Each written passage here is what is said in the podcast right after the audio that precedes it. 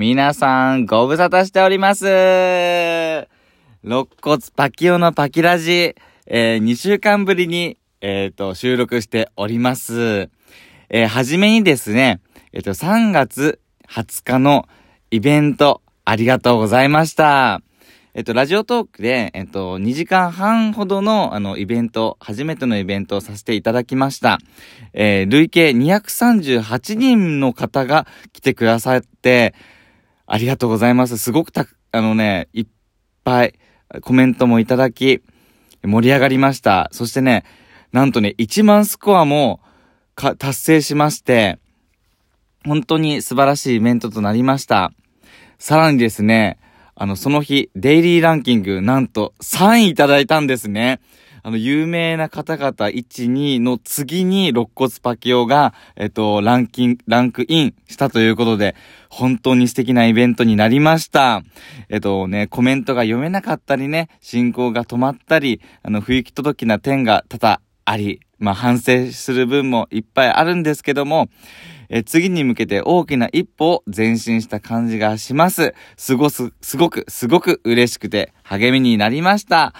改めて皆さんに感謝です。ありがとうございます。皆さんのおかげで大成功でした。えー、たくさんの方の参加、コメント、そしてダイス、コラボ、ありがとうございました。LGBTQ のことを広められて嬉しかったです。もう達成感です。虹色組のみんなにも感謝したいと思います。えー、リスナーの皆さん、これからも仲良くしてください。えー、アーカイブもありますので、気になる方は概要欄からラジオトークにアクセスしていただけたら聞けると思いますので、もしよかったら聞いてください。それではタイトルコールに移りましょう。みんないらっしゃい。マイクよし音源よし。マッチョよし。違うよそ見するんじゃない。さあ今夜みんなパキっちゃおう肋骨パキオのパキラジ。改めまして皆さんご無沙汰しております。見た目は子供頭脳はアダルト肋骨パキオです。今日も自宅のウォークインクローゼットから配信中です。はじめに募集するメールテーマを発表します、えー、募集するメールテーマは骨折りエピソードです皆さんはねあの骨をパキっちゃった時ってありますか？あの先日ラジオトークで骨折トークになったんですけども意外とね、骨折してる人も多くて、なんかいろんな人にね、骨折のエピソード聞いてみたいなと思ったんですよね。あの、Google フォームからでも、Twitter の DM からでも、ラジオトークの質問を送るというボタンからでも大丈夫です。皆さんからの骨折りエピソードのお便りをお待ちしております。さて、今夜は短い間ですが、僕と一緒にお付き合いください。えー、パキオですね、東京に来て約1年が経ちました。早いですね。あの東京に来る前までは、あの、実家暮らしだったので、東京に来てね、なんといっても家事がね、もう慣れませんでした。本当に、もう大変でしたよ、この1年。まずね、洗濯。あの、うちの洗濯機は、あの、全自動で乾燥までかけられる洗濯機なんですけど、乾燥機ってね、かけちゃいけないものがあるんですね。いや、それもね、知らなかったんですよ。なんか乾燥機かけちゃって、もう T シャツとかトレーナーとか、もう何枚縮ませちゃったかっていう感じなんですけども、もう洗濯でいっぱい失敗しちゃいました。こんなのも洗濯しちゃいけないのかみたいな、こういう、なんかこうケアしながら洗濯しなきゃいけないのっていうのね、勉強になりました。あと掃除？掃除は、まあ、なんとかね、まあ、大丈夫だったんですけど、あの、ゴミ捨てのルールとかも結構分類とか細かくて、覚えるのも大変でした。で、えー、一番苦労したのは、なんといっても料理です。あの、一日のうち、パキオ一番嫌いな時間が献立を考える時間なんですね。なんか平日は、あの、パキオが夕飯作る当番なんですけど、もうさ、スーパー行っても、何買っていいんだろうって迷って、もう時間だけ過ぎてくみたいな。もうスーパーぐるぐるぐるぐる何周もしてるみたいな。で、まあ、なんか、ね、そういう人のために、あの、クラシルっていうアプリがあるんですけども、いつもクラシルで献立を考えてもらって、まあ、その通りに材料を買っていってるんです。あの、あとさ、でも料理できる人ってさ、あの、余った食材とかで、なんか次の献立とか考えるじゃないですか。いや、パケオね、それでね、考えるの難しくて、もうできないんですよね。いや、考えられても、次の次の献立までしか考えられないから、もうね、毎日スーパー行く羽目になってるんですよね。なんかリスナーさんとかで、なんか買い物や献立を考えるコツ、知っている方いたらもうぜひ教えてください。もうパケオもう容量悪すぎなのでね。はい。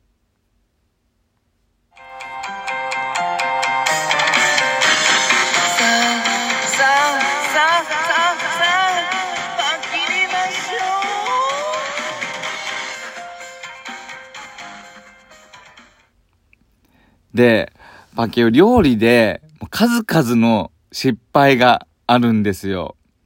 あの、クラスのレシピ、レシピ通りに作ろうとしてるのに、なんか失敗しちゃうんですよね、いつもね。なんか、今日はね、まあ、料理に失敗した話を話していこうかなと思うんですよね。あの、やっぱ、あの、初めに、しょっぱなに、誰でも簡単に作ることができるなこれ作ろうって思う献立がカレーライスじゃないですか。やっぱ今日やっぱ最初はカレーライスにしようと思ってカレーライスで作ろうと思ったんですよ。なんか人参とか玉ねぎとかじゃがいもとか切って入れてルー入れるだけって感じだから、ね、あと小学校の家庭科の授業とかでも、あの、作ってたじゃないですか。あと、その、林間学校とか、キャンプとかでも定番だからさ、カレーって誰でもできる料理だなって思って、カレーを作ろうとしたんですよ。で、あれってスパイスとかやっぱ使わないし、もうね、ルール、ルーを使って、えー、ルーに書いてあるレシピ通りに作ったんですよ。んでね、そしたらルー見ながらや、ルーの箱見ながらやったら、だか水 1000ml 入れてくださいって書いてあったから、あ、このペットボトル全部入れればいいじゃんと思って、じゃーって全部入れたんですよ。言ったらさ、なんかどうも水気多いなーってね、思ってずっと混ぜてもすっごいシャバシャバなんだけどね。そしたらさ、そのペットボトルね、2リットルのペットボトルってことに気づいて、もう2倍の水の量入れてたんですよ。ね、もう、すっごいシャバシャバなカレーになっちゃってて、やっば、みたいな。これ全部入れちゃったし、もうルーも入っちゃってるし、みたいな。これどうしよう、みたいな思っちゃって。いやーもう散々でしたよね。で、あの、ルーってさ、こう、煮込んでたらさ、なんかトロトロになるじゃん。だから、ずっと煮込んでたんですよ。そしたらなんか水も蒸発するかな、みたいな 感じでさ、ずっとずっと煮込んでても、一生、やっぱ2倍の量入れてるからさ、もう一生シャバシャバなわけ。でさ、これはもうダメだと思って、もう半分半ば諦めたんだけど。そしたらさ、気づいたらね、さっき入れたじゃがいもがね、溶けてなくなっちゃったんですよ。もう最悪と思ってさ、もう、最悪もうこんな、あれだったけど、もう、シャバシャバなカレーを、まあ食べてもらいました。まあ味は美味しかったです。ね、カレーライスを失敗する30代って、やばいですよね。もう、パキオさん、嫁入り修行2年目、これからも頑張ります。ね、皆さんはこんな失敗あるでしょうかまたあれば教えてください。はい。パキラジでは皆さんからのお便りをたくさん待っています。番組の概要欄や Twitter のプロフィール欄からお便りフォームに飛ぶことができますので、ぜひそちらから質問エピソードを送ってください。そして番組の感想を Twitter でつぶやいていただけると嬉しいです。ハッシュタグパキラジをつけて番組の感想をツイートしてください。肋骨パキオのパキラジ。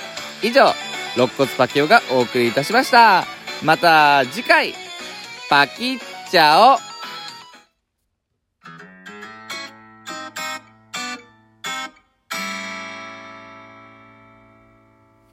って終わろうと思ったんだけどさ、もうさ、ちょっとごめん。なんか久々の収録すぎてさ、え、なんかあんま面白くできなかったかもしんない。っていうアフタートーク。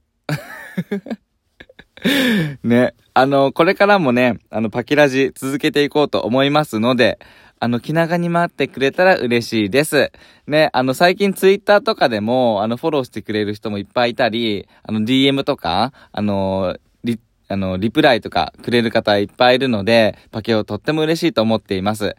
ね、また、あの、リスナーさんの方々と、あの、ポッドキャスターの方々と、えー、絡みたいと思っておりますので、これからもよろしくお願いします。そして、ラジオトークから聞いてくれてる方、あの、またライブしようと思いますので、あの、もしよかったらライブに来てください。そして、あの、皆さんの方にも、あの、お邪魔したいなと思っております。皆さん、えっ、ー、と、これからもパキラジ2年目よろしくお願いします。バイバーイ。パキッチャオ。